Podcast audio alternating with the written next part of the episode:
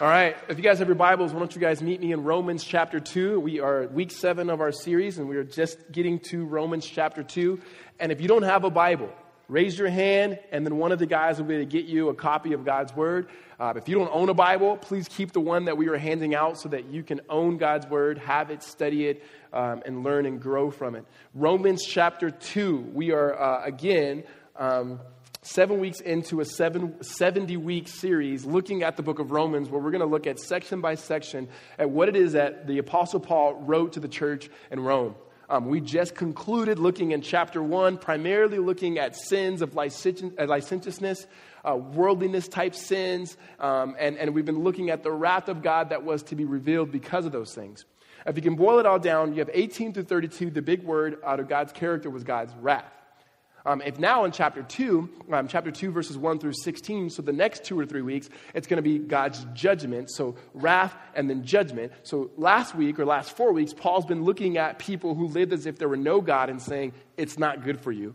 And then now he begins to look at people who have a moral standard, who have a moral compass, and people who are probably just into more moralism or religion apart from repentance. And he's equally saying, it's not going to be that good for you either. And so that's where we pick up this morning. And, and chapter 2, I'm going to read the first couple verses. Paul says, Therefore, we've always said we have to it therefore because if we're understanding how to study through God's word, therefore is a connecting word. Something that the author had previously said he's about to connect. And um, what he's doing is saying, wrath and judgment comes upon people who act as if there's no God because there's no repentance. And he's about to say, now also judgment is going to come upon people who act as if they know God and do what God says to do and are very moral, but there's no repentance. And so, religion, in the very pejorative, negative sense, religion apart from repentance will always bring destruction. And so, Paul says, therefore, you have no excuse, O man. Every one of you who judges, for in passing judgment on one another, you condemn yourself because you, the judge, practice the very same things. You know that the judgment of God rightly falls on those who practice such things. Paul's saying, You have no excuse. Now, now, here's what's happening here. Paul is trying to address a people and try to get them to see themselves for what they really are and how God sees them. And most of us, we're not really self aware to understand those, those things. Uh, you've had this happen to you before, or maybe you've done this to other people, where someone has come up to you and says, Hey, you look like someone I know. Or, Hey, you look like someone famous. And you're excited. You're like, Man, is it going to be Denzel this time? Who's it going to be, right? And it's usually someone who you think is very unattractive. And it's like, oh, this person from this movie, he was like the zombie in the movie. That, that's when you look like him. And you're like, really? Well, um, 13 years ago, there was a, a, movie that came out called Save the Last Dance. Very lame movie. And um, I was a freshman in college, and I would have people come to me and say I look like this guy from this movie. I remember being at an ASU baseball game, and these girls were in the seats below us. They kept turning around and looking, and they were pointing. And I'm thinking, you know, you know what I'm thinking, right? And I'm, and I'm like, me? And they're like, yeah. And they're like, come here. And I'm like, oh, yeah, I see it. And like, hey, does anybody ever tell you you look like that guy from Save the Last Dance? I'm like, oh. So I finally went and looked up this guy, and I'm like, is that what people think I look like? right? And that happens to us, whether it's people in movies or whether it's family members that we don't like, and they're like, You're going to be like your dad, you remind me of your dad. And, um, and every once in a while, when we walk away from those conversations, we go, Is that what people think I look like? I believe what Paul is trying to do um, in these next few verses, as well as the next few weeks, is trying to get people who wouldn't otherwise see themselves for the way that God sees them to get us thinking, Really, is that what I look like? Because what, what we have here is religion in a pejorative sense people who are moral, people who are doing the right things. And that type of religion, apart from repentance, we said will always lead an end to destruction. And not only when you pursue religion apart from repentance will there be destruction at the end for you, but also what it produces, it makes you judgmental towards others. It makes you oblivious towards yourself or your own sin, and also unrepentant towards God. Judgmental towards others and oblivious towards yourself, you begin to minimize your own sin and then unrepentant towards others. So, that first one, it says you're judgmental towards others. And that's where Paul is getting at here in verses 1 and 2 when he says, You have no excuse, oh man. When, when Paul says, You have no excuse in, in, in verse 1, he, he takes the same language he used to talk about the irreligious at 18, 19, and 20. The picture here is if you're standing before the just judge who is God, You have no excuse um, that, that somehow you feel as if you can escape because of your morality. And the reason why he says you have no excuse, he says, Oh man, every one of you who judges, for in passing judgment on another, you condemn yourself. Now, let me pause there for a second because here's what we naturally think. We think that what Paul is saying is that the reason why judgment is going to come upon the religious is because they're judging people. That is our culture now. No one wants to be someone who judges. You don't want to be seen as someone who's judging you. If you've ever been with a friend of yours or a coworker and you begin talking about even morality or the gospel in Christ, oh, I feel like you're judging me. And you're like, no, that's the last thing. I never want to judge you. Paul, Paul is not saying that judging is wrong. He's not even saying that judging is bad. He's not saying that they are getting, um, they're going to be condemned because they're judging. Like in the Bible, there is a godly way and an ungodly way to judge.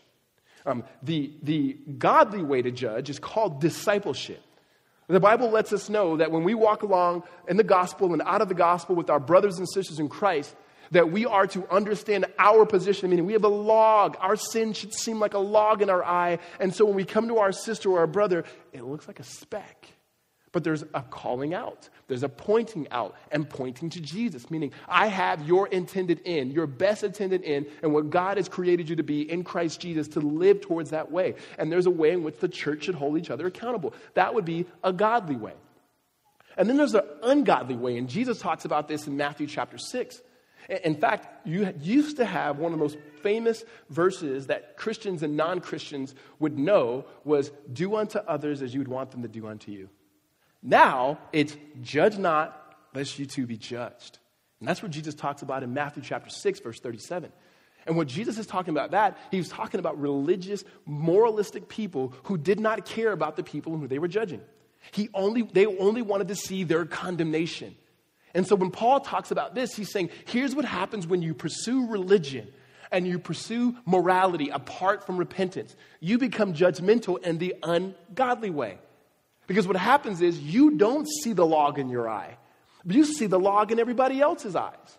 And so, if we peel back for a second, and if we can recall 18 through 32 in chapter 1, what's happening is Paul is saying, You're licentious, you're, you're, you covet, you steal, there's sexual morality. The whole while, the religious are going, Yeah, I love it when my pastor talks about sin. I love it when he goes after this particular community. I love it that we could be a church that preaches truth. And then Paul turns around and goes, Oh, you too.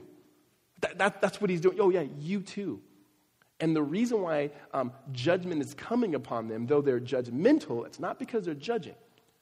It, it, it's because they don't realize they're doing the same things. Here's what, here's what Paul says here as he continues in verse 1 is because you, the judge, practice the very same things. We know that the judgment of God rightly falls on those who practice such things, not those who judge, but those who practice the same things. Now, when Paul says same things there, if you've been tracking along and you've been here for the past three weeks, past four or five weeks, you go, how are religious people who are morally upright people doing the same things as Paul has been talking about? Well, I believe what Paul is saying is he, first, he's not saying that they've done everything that he lists in 18 to 32, but primarily, I think, verses 28 to 31, which was, you really think that people who go to church good Bible toting people. Like we said, hey, if you have a Bible, if you don't have a Bible, raise your hand. You know, people were like, no, I have my Bible, and it's not on a phone. Got my name etched in my Bible, right? That those, the, the, it, not just you, but people like that, religious people, good people, moral people. You don't think they gossip? You don't think they slander? You don't think there's deceit? You don't think there's maliciousness? You don't think they disobey their parents? Yeah. And Paul's saying, here's what you're, you're, you're failing to realize as you're judging people, you do the same things. It may look different, but you're doing the same things as people and you don't even notice it. When, when I was um, working as an admissions counselor, and some of you guys have had this experience too uh, in, your, in your organizations and wherever you work, is that sometimes the environment that you work in can become very toxic uh, depending on the demands. And so, as an admissions counselor, one of the things I had to do was based, it was broken up into two seasons. First semester, you had to get people to apply for school, and you want to get as many people as you can to apply. You were graded off that. Second semester, how many people you could get enroll in school. So I was working at ASU doing my job, and I, the areas of recruitment that I had was, was uh, the two most um, God given beautiful cities in Arizona, Yuma and Tucson. Um, those, those are the areas that I had to go to, and it was already bad enough that I hated being in those areas a week out of the year. When I'd come back to the office, everyone would just be arguing and bickering because our boss would change things all the time, because his boss would change things all the time, and his boss ultimately goes up to Michael Crow, not saying it's his fault, but he's trying to build a new American university, so they want more and more kids to come to ASU ASU, and it was just kind of chaos, and everybody in the environment was just complaining and complaining and complaining. So I found myself saying, I don't want to be a complainer. I don't, I, Lord, I know this is not what you have for me. So I try to remove myself by yet being in that cubicle space and not let it kind of, quote unquote, get on me. Well, here's what would happen. After work was over, um, Holly and I, uh, Holly was working in Avondale, and she'd, she'd come down, pick me up at ASU, and then we'd drive home together. And every day I'd get in the car and I'd, say, how's your day? And I'd tell her, oh my gosh, you won't believe what this person said. You won't believe what this person said. I, I wish they would just get their act together and stop complaining. Well, one day she says, um, do you ever notice that you, you hate their complaining and then you get in the car and then you complain about them complaining? Like you come in the car and complain about them complaining, right? And I thought, oh my gosh, I can't believe you would turn on me like that. Like she pointed out the, the obvious reality that I couldn't see. I did the same thing, but in a different way. It was minimized. It was just me and my wife. It was like, I'm just telling you about what happened. That's what Paul is getting at. Um, this, this to me is, is what gets in the way of most church people. We can look, look at obvious lists of sin, and if we can just kind of stay away from those particular sins, we think we're okay. I mean, nobody in here would say, I'm perfect, I'm close to Jesus. I hope nobody in here would say that. But what we do is we minimize our sin. And, and Paul is saying, don't you realize that judgment is coming upon you because you do the same things? And the reason why we minimize it is because we, in doing good, we, in doing good things and doing the right things, taking the imperatives of scriptures and, and living out those things, the principles of scriptures, and doing those things really well, what happens is we build up, so to say, moral capital. And we have moral capital, we have a little leeway. And so, what moral capital does for us is it, it distances us from, um, away, away from the reality of our own sin. And, and we know this just from experience that objects always seems, seem smaller when you're further away. Like when you're driving up to something and you're far away, it looks really small, even though you know it's bigger than what it really is. And the, the picture that comes to my mind is when we were kids, we would drive, we wouldn't drive, my mother would drive us and my dad would drive us to Las Vegas from California, which that's where you're supposed to take kids. And so we would go to Vegas. And, and, and, and primarily because Circus Circus, this was like mid 90s, early 90s. So Circus Circus was like, you can get as many teddy bears as you can. Your parents can gamble their whole like riches away, and then you can just get there, right? And we would be so excited because it would be dark and you get closer and closer, and it'd just be a little speck of light, and then more light, and then more light. And the closer we got to it, the bigger it was. Well, here's what happens with, with religious people apart from repentance your good outweighs your bad. Let me just tell you this. Because you're here, chances are, by being here at some sort of consistent basis, your good and the standards horizontally of this world probably outweigh your bad. In comparison to the people who you're around normally, you are probably better, so to say, in doing moral things than they are. Maybe. And that's a dangerous place to be because you will begin to uh, be, you minimize your sin. You will begin, begin to be in denial about your sin. It's not as bad. You see it in other people and go, I can't believe they would do that. And like my wife pointed out to me, it's like, you're doing the same things. And so, not only does religion, apart from repentance, um, cause you to be judgmental towards others, it makes you oblivious towards your own sin and the result of your own sin. Look, look at verse 3 with me. Do you suppose, O oh man, you who judge those who practice such things and yet do them yourself, that you will escape the judgment of God? Paul's asking this question like, are, are, do you not get this? Yeah, yeah. Maybe you're not in this particular sin. Like, let's just say this is licentious, irreligious sin, but you're in a self righteous sin. Like, I don't think you're seeing this because both is sin in God's eyes. And, and it's always going to be sin. What we naturally do is, um, as believers, even, Not even some of those in this, in this room that are not Christian, even as those who believe in Jesus would say, yeah, we know that, that sin is, you know, it's, it, it's equal, but there are some sins that are worse. Let, let, me, let me tell you this. There are certain sins that have worse consequences.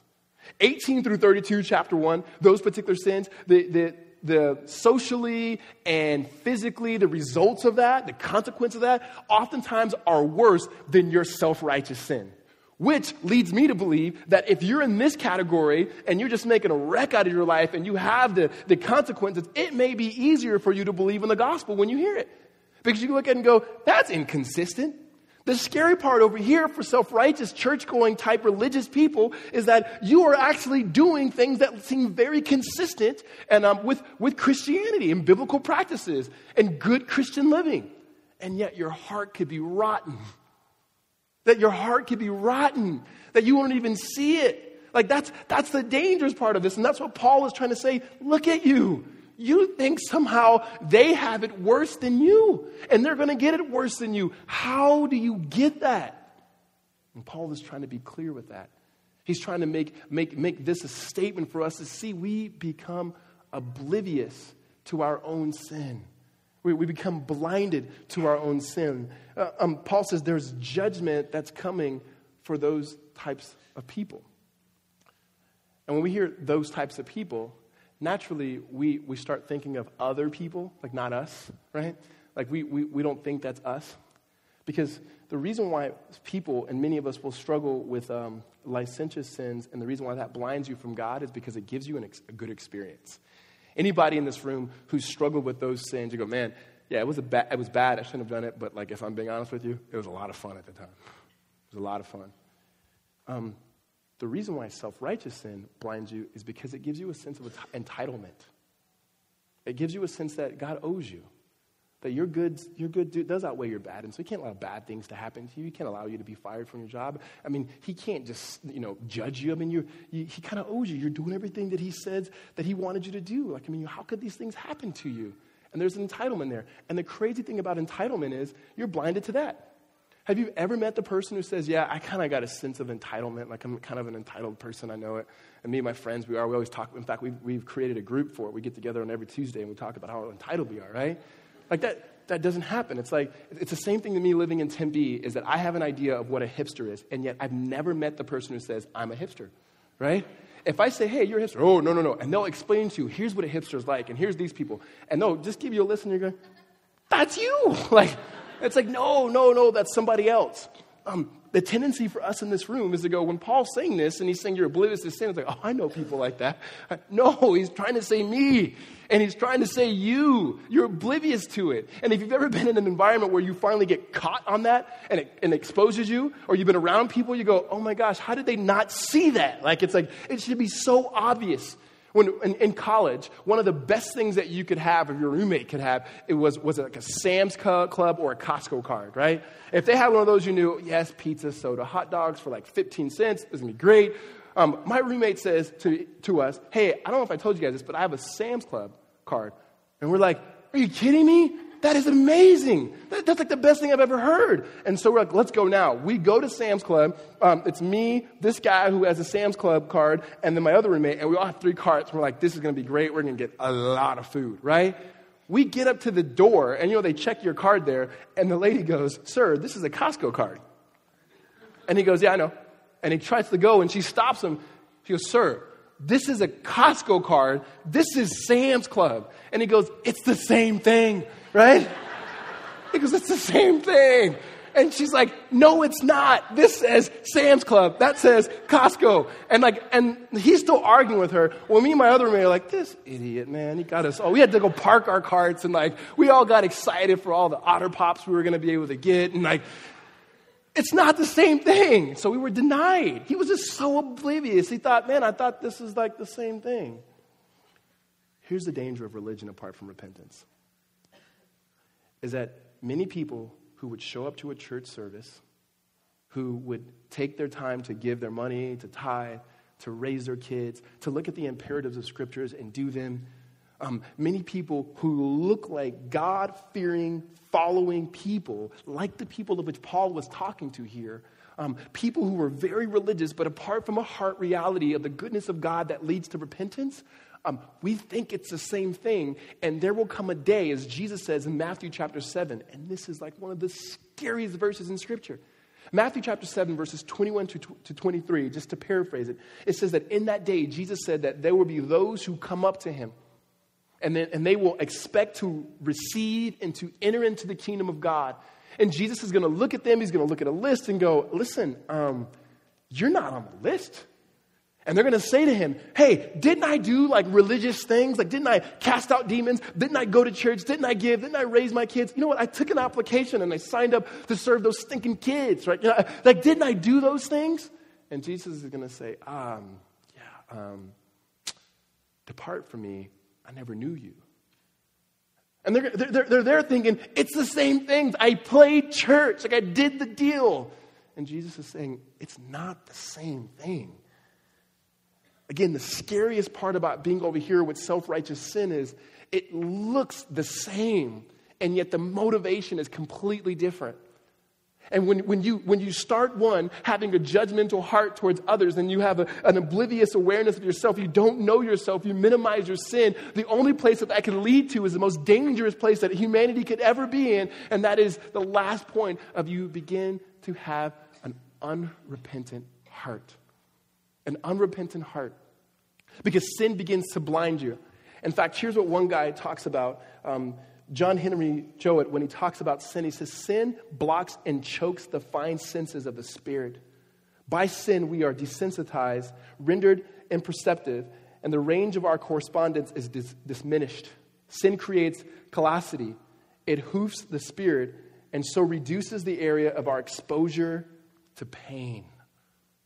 You see, we don't like pain. We don't like confrontation. We don't like when someone tells us the honest truth about ourselves and, and, and it hurts us. We don't like that. And yet, that's an evidence of God's grace in our life for change. There, there is a disease, it's a rare disease that people have where they don't feel pain. And I was reading stories on these twin boys from Washington that, that grew up with this disease. They're 35, that one's 35, the other one took his life. And, and he talked about how when he was young, he bit through his tongue and he didn't even know it, and he knocked out his teeth. And it's just a terrible disease where they can't feel pain. And most of us, we overly medicate ourselves so we can't feel things. And this kid is just saying, this adult is saying, I wish I can feel pain. If I could, maybe my brother would still be here because I believe that's one of the reasons why he took his life. Pain, even in a broken world, it lets us know when we hurt, we need help. We need help. And if we don't, if we don't feel anything, if we minimize our sin, if we're not nearly as wicked and flawed as we thought we were, we will never reach out to God. But if it's just a little maintenance check, we will, tr- we will trust our body to heal itself and when that becomes into to spirituality, we will see things that are deficient in us and we'll fix them. We become spiritual fixers. I know I have these issues, but I'm going to read this book, I'll do this, I'll pray a little bit more, and then I'll fix it myself or I'll fix it with somebody else. But we don't naturally run to God and we become very unrepentant, even though our behavior changes. We become good at behavior modification. We become good looking Christians doing good things. Look at us. It's amazing. It looks exactly the way that God describes in the scripture, and yet it could still be unrepentant. And there are plenty of people like that. In fact, there are plenty of people not in this room who don't believe in Jesus who live better lives than us. Better lives than us. Um, he, he, here's what Paul says the end is for those who never repent. The end is, primarily speaking here, for the religious who've been playing God and playing church and playing Christianity. Here's what he says in verse 5. Well, because of your hard and impenitent heart, you are storing up wrath for yourself on the day of wrath when God's righteous judgment will be revealed.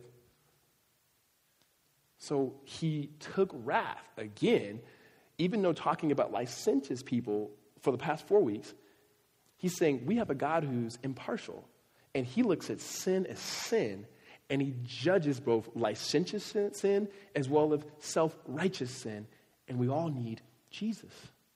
We all need Jesus. I don't, I don't know if you've ever met that person.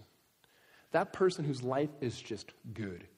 And, and, and some of you, it's you. Like, Some of you are just good people. Apart from the Spirit of Christ in your life, you would normally be good people. I'm convinced that, that my wife, if you took me and my wife and we were not Christians, my wife would naturally be a good person. She just naturally does good. When I talk to her mom, like, tell me, give me the bad stories about when Holly was a kid. What did she do that was really bad? And she goes, oh, this one time when she was five, um, she got in trouble. I wouldn't even know, but she told on herself.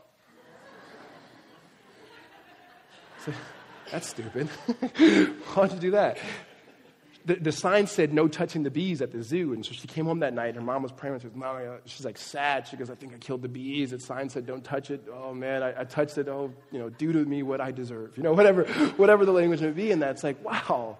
And like, if you went to my mom and said, Hey, tell me the worst story, she like pulls out the notepad and like, like, you know what I mean? It's like, different people. Like apart from the Spirit, I think I would, I would be nice maybe, but I would be very deceiving. And some of you guys are just more like my wife. You're just more like, you're just, some kids are just, just they're just good kids and they grow up to be just good adults.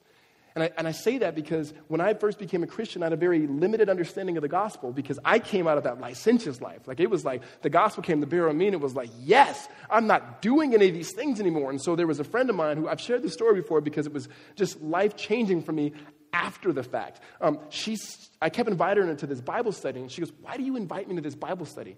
I'm like, Because now that I'm a Christian and you're a Christian, like, our, this is great. She goes, What makes you think I'm a Christian? I was like, Well, you're, you're good, right? When I wasn't a Christian, you were being good. Now I'm good, so you should be good too, right? And, and she goes, No. She goes, Listen, you're right. I, I, I'm saving myself for marriage, so I have my purity there. Um, I give my money away and I serve. And I mean, she was just so just gracious. And she goes, So I live lives better than what Christians live, better than what the Bible says that what they should live. I live better than them. So tell me, why do I need Jesus?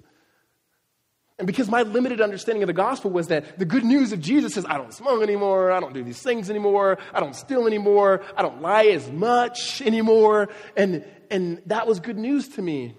And so when she said that, I remember walking away out of Office Max over there on uh, Broadway and Rural thinking, dang it? I know she does, right? But why? She is really good. And the position that she's in is the same position that many people are in. Is that somehow we just think that being good is it. And hear me, morality is not bad. Morality is really good. Moralism is bad. Moralism is when you begin to base your identity and your standing before God, if there is a God in your worldview, or other people by what you do. And because of that, you become unrepentant. The, the, the, the, language here that it says here in verse 5, it says, Your hard and impenitent heart. A hard hearted doesn't mean that you're, you're a murderer. It's not synonymous with that. It doesn't mean that no one will like you. It just means that you're, you're unrepentant. Even the Pharisees, the Pharisees had friends. People liked the Pharisees. People, people liked them. They weren't just the, the, the, the, jerks of the day, right? Jesus didn't like them that much, but people did. And, and, and, and many of us find our place here. We would never consider morality, good people, judgment, and wrath. And yet, that's exactly what Paul begins to bring there. He begins to speak of that now. You see, when we don't need Jesus, or we're in a position where we don't feel pain, like the story of those boys I told you, you can hear Jesus' words in our, in, our, in our ear that a person who's not sick doesn't need a physician. And, and Jesus was, when he said this, he was talking to the Pharisees, and I think he was saying that tongue in cheek, meaning if you don't have a problem, then you don't need a physician. Jesus wasn't saying, Oh, you guys are perfect. You don't need anything. He was just saying, You can't even see your need. If you don't see your need, then you won't, you won't look for a solution. If you don't think you're lost, then, then you won't want to be found. And if you don't think you're broken, you won't need a Savior. You won't need to be redeemed. And, and, and, and so, what we have at the very end of this is that both irreligious, that we talked about for the past four weeks, and religious, self righteous people, that they both enter into the same funnel and they end up in the same place, and that is destruction, that is judgment, and that is wrath. And so, the only hope for both the believer and the unbeliever, the righteous and the unrighteous, for the Christian and the person who does not know God, for the mature Christian and for the young Christian, it's all the same. And it's repentance. It's repentance. It's the very core and crux of what it means to enter into the kingdom of God and what it means to grow as a person in the kingdom of God. So, whether you've been a Christian for 30 seconds or whether you've been a Christian for 30 years, that we realize that our issues are bigger than what they seem to appear. And the closer we get to him, we realize, man, this is really big. And my issue, though it looks different than this person, man, we are both in the same boat and we both need Jesus. And Jesus is the only way that we can actually have true repentance. And so, Paul, as he so often does, does not leave us irreligious or religious, licentiousness nor self righteousness without hope. And here's what he, what he gives us in verse 4. Verse 4 will be the key verse of hope for the next three weeks. And here's what he says Or do you presume on the riches and kindness and forbearance and patience, not knowing that God's kindness is meant to lead you to repentance? He's talking primarily to his original audience are these Jewish moralist people who thought that because they were Jewish, because they had a covenantal relationship, because they were circumcised, that somehow that God was going to overlook their issues, meaning because lightning bolts wasn't coming down on them right now, that somehow they were okay. And what Paul is saying, I don't think you get it. Uh, do you presume on the riches of God, not realizing that His kindness, His love, His mercy, His patience the reason why God is being patient with you in this room and with me, some of you because you've never believed and God has a special, special love for you, and it's called salvation. And the reason why the lightning bolts haven't come down is because you are one of his kids and he is waiting and waiting. It says that he's for, he had this forbearance, meaning long suffering, in order that you would believe and trust and follow him. And then those of us in this room that believe in Jesus, he's saying that he's also patient, that we would constantly, um, continually turn back to his character and his love and his grace and his goodness. He said, You can't presume upon this. I mean, this is like the age old junior high, high school thing. What happens is you go to a young life camp or you go to a student ministry deal and you bring a guy on stage or a girl and she tells you how she's made a, just a a mess of her life, and then God saved her at 35. And most of us, like youth leaders, are like, Yeah, didn't you guys like that? You break off in the small group, and the kid goes, Here's what I got. I can live like an idiot for a long time. And then I'll wait till I'm 35 and then God has saved me. That'd be perfect. We look at that and go, No, you idiots, 12th grader. You know, think about this.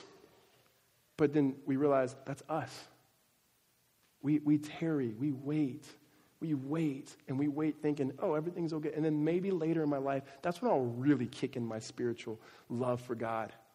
And, and Paul is saying, no, it's his kindness that is meant to lead you to repentance. And what we need to do for religious as well as irreligious, as a body of believers, we have to redeem the word repentance. Here's why. You and I both know that repentance has always been seen as a negative thing. That's what bad people need to do. They need to repent. What the Bible clearly presents to us is in the gospel is that people who understand their issues, they need to repent because that's where they find their solution. That's where they find their Savior. That's where they find their love. That's where they find their identity. That's where they find beauty and joy and justice and delight and flourishing is by repenting to the one who has called them, and that is in God. Repentance is not a negative thing, it's a way of life. It's always joy. Because you're turning from something that was a lie into the truth. You're turning this from something that was going to end in destruction to something that's going to continue in, in beauty and enjoy. And so it's a beautiful word. And so when we're thinking about repentance, we got to understand the two whys of repentance and even a how. The, the first why is under, or the first what about repent, repentance is what it is. Usually you hear it saying it's a 180 degree. Now, it is a 180 degree change, but first it's primarily belief over behavior. And here's what I mean by that. Many of us do behavior modification. You know what that means? That means I'm, i have a behavior that needs to be corrected for whatever reason. People don't like it when I lie, so I stop lying. Okay, did my heart change? No. No, I just changed it because I don't, you know, I don't want people not to like me. Um, and so I can change my behavior. There are plenty really good uh, organizations that help alcoholics stop being alcoholics with apart from the gospel of Jesus Christ. And I'm not knocking those things. Those things are good. That's not repentance.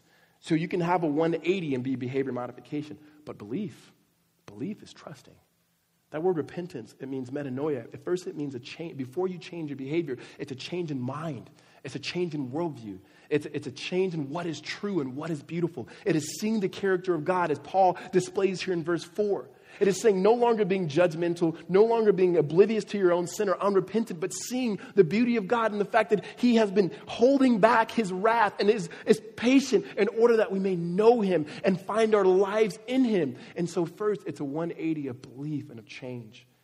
And the second, what is, is that repentance is not centered off what you need to do. and what needs to happen. It's centered around God. When it's about what you need to do, um, you find yourself in the position that I was with my friend uh, Katie, that, that said, Do I need Jesus? I don't need to change. And the truth of the matter is, her heart needed to change. Her behavior was already in line. Some of you, that when you become a Christian, um, your attitudes and your behavior may not change because it's already pretty consistent. The whys change.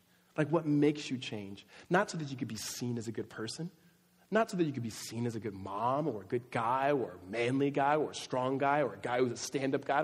Not, not, not because of what you could be seen as.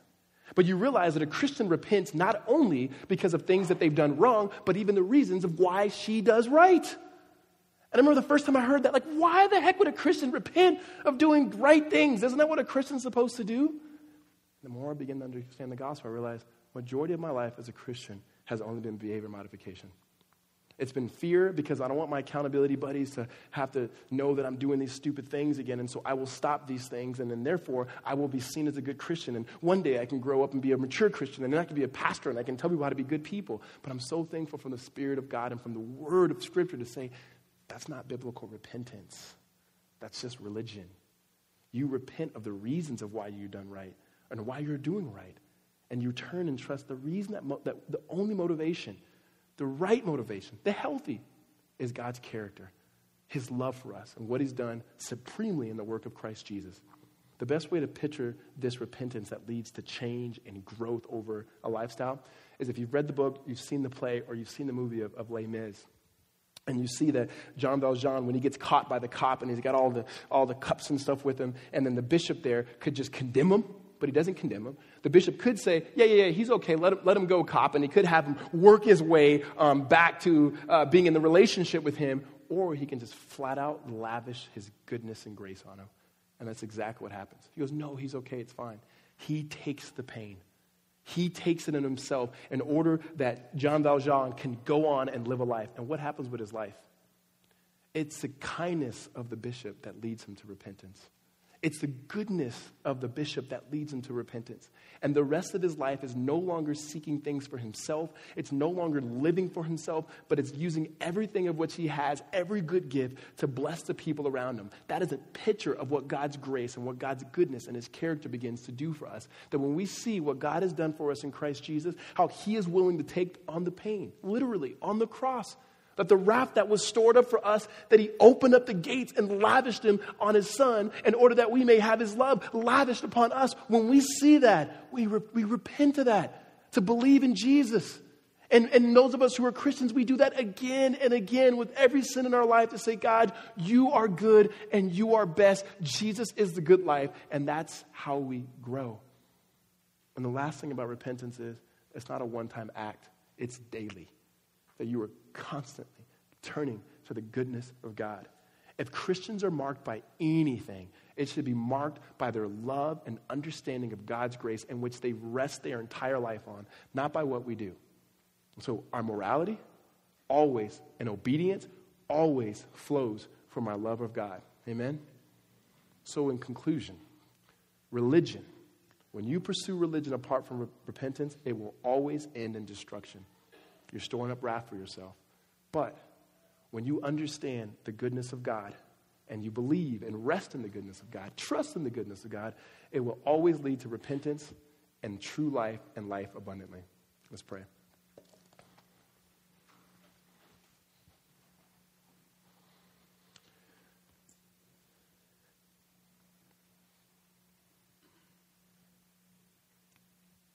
Father, we thank you for the great grace which has been extended to us in your Son, Jesus. As we prepare our hearts and we prepare our minds to come to the table, Lord, I just pray for a true sense of repentance. Not a repentance out of fear and the fear of damnation, Lord, because of our sin, but a repentance out of delight and joy because of what you've done on our behalf. God, help us to be aware of our own sin, that we would not be oblivious. And Lord, help us not to be judgmental people towards people who would do things that we would never do. Realizing, Lord, we do them. We do them either in heart or in action. We are really good at hiding, God. We're really good at hiding from people and, and, and even ourselves. And so, God, would you just give us a glimpse of who we are apart from you, that we may hide ourselves in you? God, we thank you that your blood truly has covered us. We thank you that you have given us your son. We thank you that you do give us your word to be honest. And Lord, for the past several weeks, your scripture has just been reading us and convicting us as a body. And we ask that you continue to do such, Lord, that would move us to joy in you. And we would celebrate this good news collectively, that the world around us would see the goodness of God in and through the community of his people.